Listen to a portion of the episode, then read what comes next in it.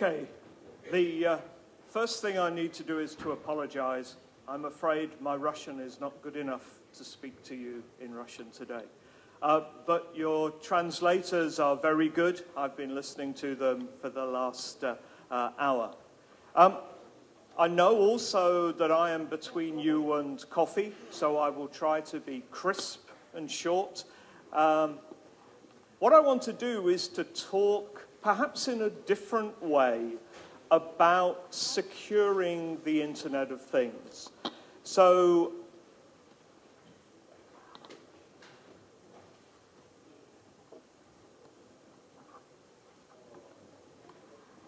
Okay? Okay, we're good.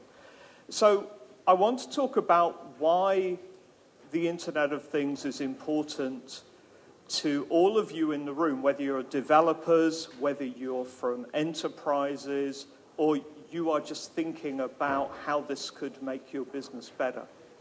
I want to talk about why economically this is important to you, and perhaps talk a little bit about what may be a future direction in the security of the Internet of Things.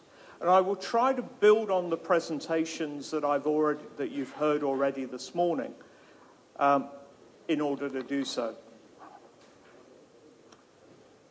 Okay, if we could, the technology. Right, okay. So let's be honest. Whether you're in the public sector or the private sector, innovation is hugely important to businesses. Only 12% of the Fortune 500 companies in 1955 are still on the list today. Some really big names in 1955 no longer exist because they failed to innovate.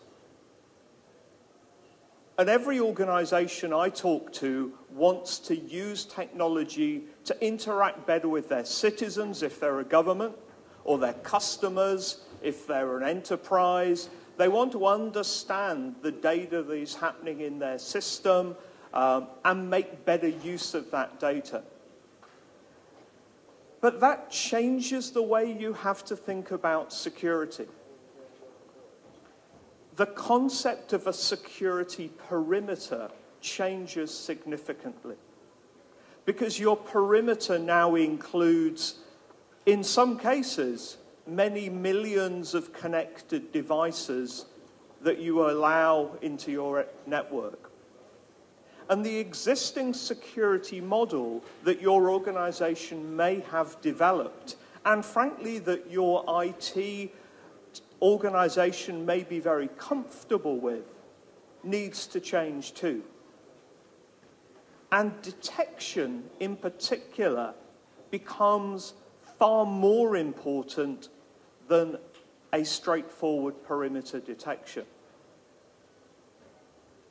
But interestingly, that security in your organization has to come from your organization's strategic approach to risk. And when I go around the world talking to organizations, it surprises me that very few have had that conversation about what is our approach to risk. Because if you don't know what your approach to risk is, then how do you know what your approach to security is? Because you could go to 100% security, where all of your systems would be secure, but the reality is most organizations wouldn't function. You wouldn't be able to do business with that type of business model. And of course, security has an impact on privacy too. So let's talk and let's be honest about the Internet of Things. The baseline security for the Internet of Things is really poor. But firstly, it isn't designed into many of the devices that are out there today, whether you're talking industrial or commercial. Many of the industrial Internet of Things devices were designed with a working life of between 10 and 30 years. And the idea is that they will be put into place and never touched again until you come to replace them in 15 to 20 years. And the working assumption was often that those devices would not be connected, so there was no need to update them. But then technology moves on. And then an organization decides, actually, we can do some remote monitoring or remote controlling of these devices or the systems that they serve. And suddenly, these devices that were never designed to be connected to a network are on your network. I can give an example of an organization in the nuclear power industry that has oscilloscopes, and I apologize, translator, um, that are connected to their network, many hundreds of them, and they have no idea how they got connected to the network. There was an assumption they were not connected to anything, but someone at some point had connected them, and there was no security barrier. The other side of it is there is no recognized international security standard for devices or applications that actually now run on network. And worryingly, when I go and talk to people who develop applications, what I tend to see are people going to open source toolkits. They'll download whatever happens to be the best fit for what they're trying to do and we know that many of those open source toolkits are full of, firstly, malicious software, and secondly, software that has many known vulnerabilities. So, what about the economics? So, in your organization, is there an economic factor here? Well, I would argue that there is. An increasing number of governments enterprises, companies like us, and insurance companies are now saying if you want to be part of our supply chain, you want to be part of our infrastructure, we need to see evidence of the fact that you are producing secure software and hardware. Interestingly, only one in three supply chain vendor contracts, and this was from Aon Insurance, contain any form of security provision. So remember those words you heard in the first session about trust. If you don't know your vendors, if you don't have security conversations with the people who are in your supply chain, what does that mean to the trust in your systems. And this will move to all, to all sectors. So I would suggest to you that if you are thinking about this as part of your business, the security of the Internet of Things that is connected to your business or that you are developing or going to roll out as a service will be an economic discriminator. If your security is good, you will win market share. If your security is bad, your competitors will take your market share. So, this is something you have to think about. So, let's deconstruct how you secure the Internet of Things. And the first thing to do is to say, so what is it? Well, the first is you have connected devices and sensors with some on device software or applications. The second part is you have network availability to connect those devices to the third part, which is usually a cloud or enterprise hosted service that connects the device to data, that connects the device to analytics, that gives the information to an organization or that sends a control signal to the device. So let's start with the really difficult one.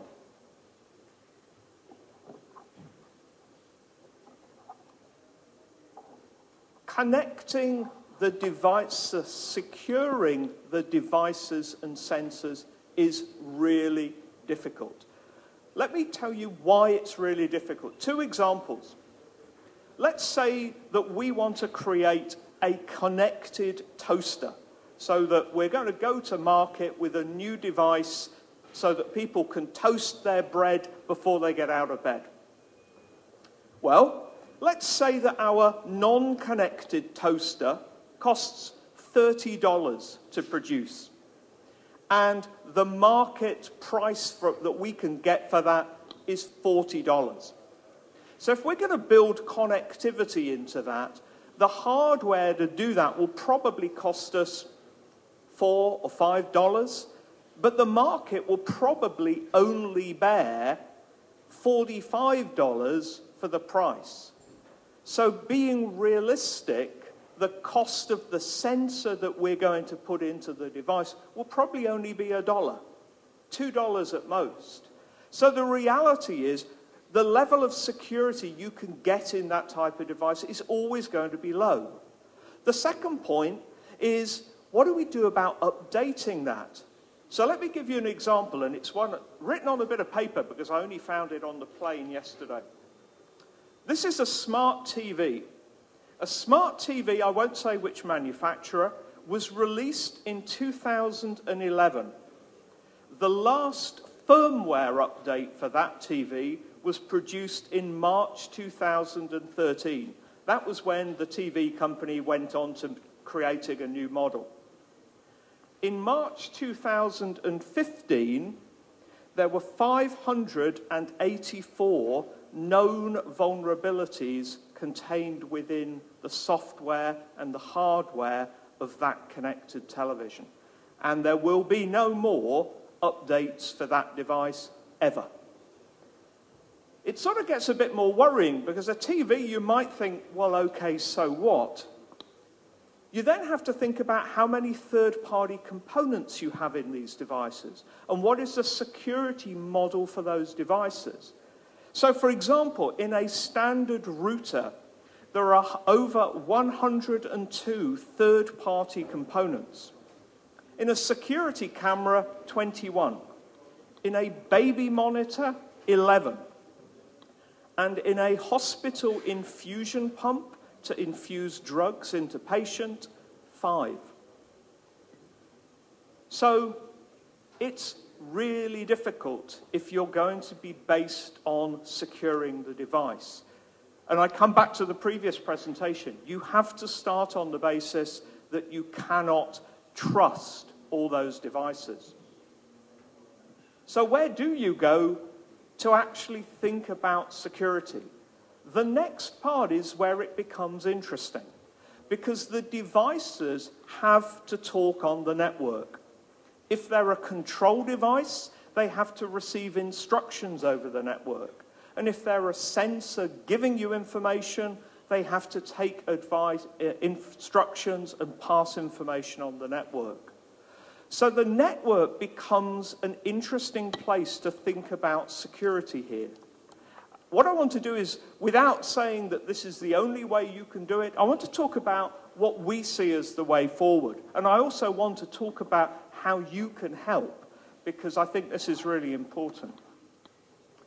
We see Connect securing the network as the way forward here.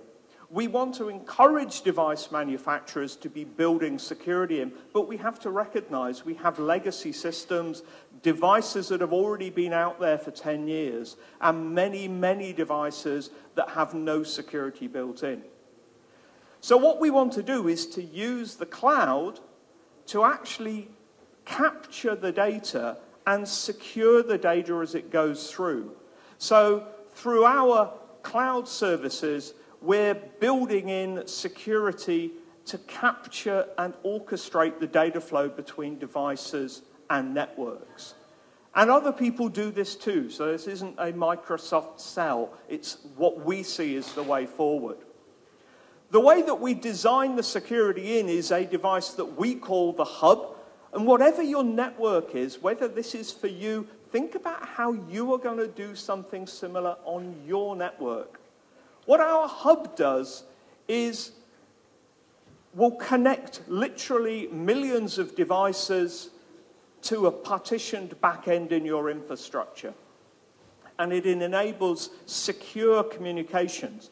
But what it will also do is it will deny access to anything, any device that you have not accredited as meeting your security. And it facilitates federated identity through, for literally millions of devices that you provision. Where this comes in for you is I know many of you are working in the startup and the developer field, is we really want to encourage you to develop on our platform. So we have a program called Certified for the Internet of Things. That's the web address at the bottom, where we would encourage you as partners and developers to sign up to develop on our platform. It doesn't just have to run on Microsoft. It runs on multiple operating systems and devices are certified not only the fact that they work, but also that you will produce an operating manual so that people understand how it works. And what we're looking to do, and again, why I want to speak here today, is we're looking for the hardware partners, people like you, to actually develop with us, and we will provide support to that. So, my conclusion, and four minutes for questions, is The Internet of Things isn't going to go away. There's a real appetite in business to incorporate sensors and devices into core business. Every sector I go to see this as a business opportunity. But if you want to be successful, either as using the Internet of Things or developing for it, then you need to be producing secure products that will run.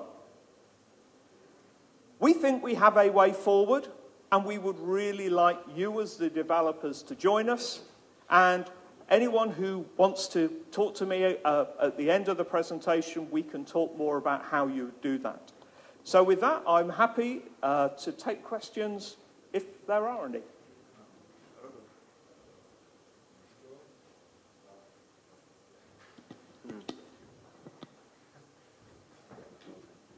Роберт, большое спасибо за интересную презентацию. А, коллеги, у нас э, есть э, возможность задать два-три вопроса э, нашему спикеру. Прошу задать. А, там... А от чего совсем нельзя защититься?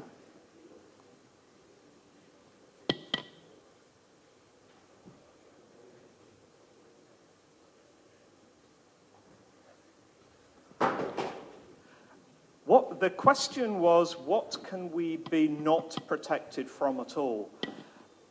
The answer to that is, you will be protected from what your strategy protects you against.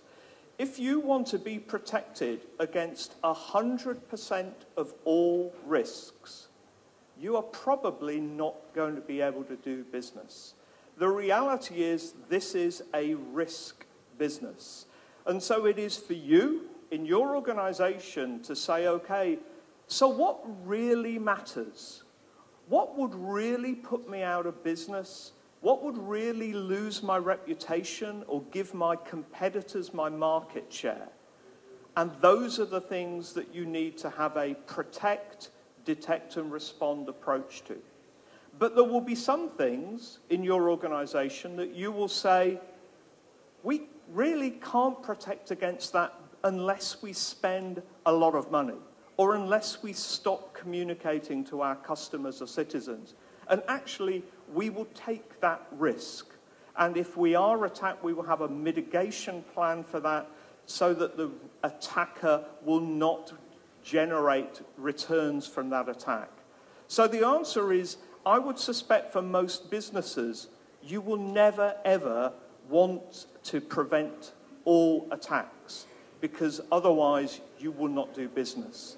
So if you want to protect against everything, yeah, governments have tried, and even then it's really difficult. So you're actually much better working out your key threats and risks and having a plan for those. Коллеги, прошу еще вопрос. Uh, would you please comment on the uh, state of international standardization for IoT security? I'm sorry, I, I didn't catch the question. Would you please comment on international uh, standardization process for IoT security?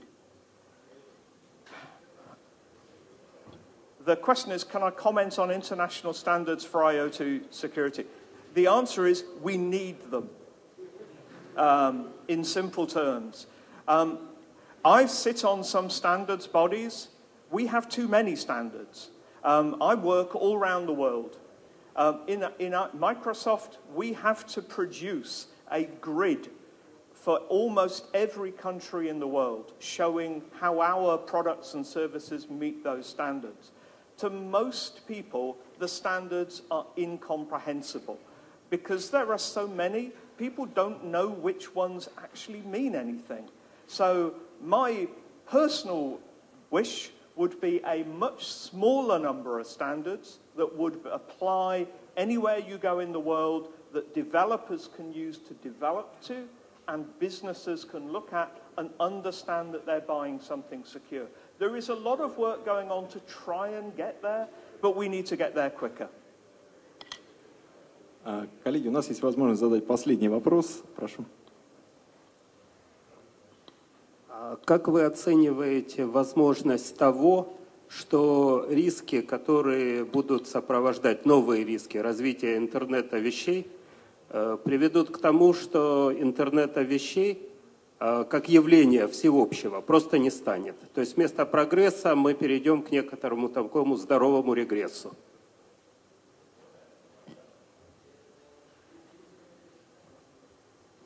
I think sometimes you have to go through some really bad times before you get to better times. We have big problems in this space. As the previous presenter showed, um, many critical national infrastructure organizations are miles away from where they should be in this space. There was recently a public report looking at the cybersecurity of the nuclear UK's civil nuclear power plants. And it was awful because they are not doing the basic things to secure their networks and devices and infrastructure. So there are going to be bad times. But the commercial imperatives for this are so strong that the Internet of Things is here to stay. And actually, I think there will be both government and commercial pressures on organization to actually be secure or go out of business. And that, I think, is what will drive change. So I do think there are going to be problems, but I think there is a way forward, and I do think this is here to stay.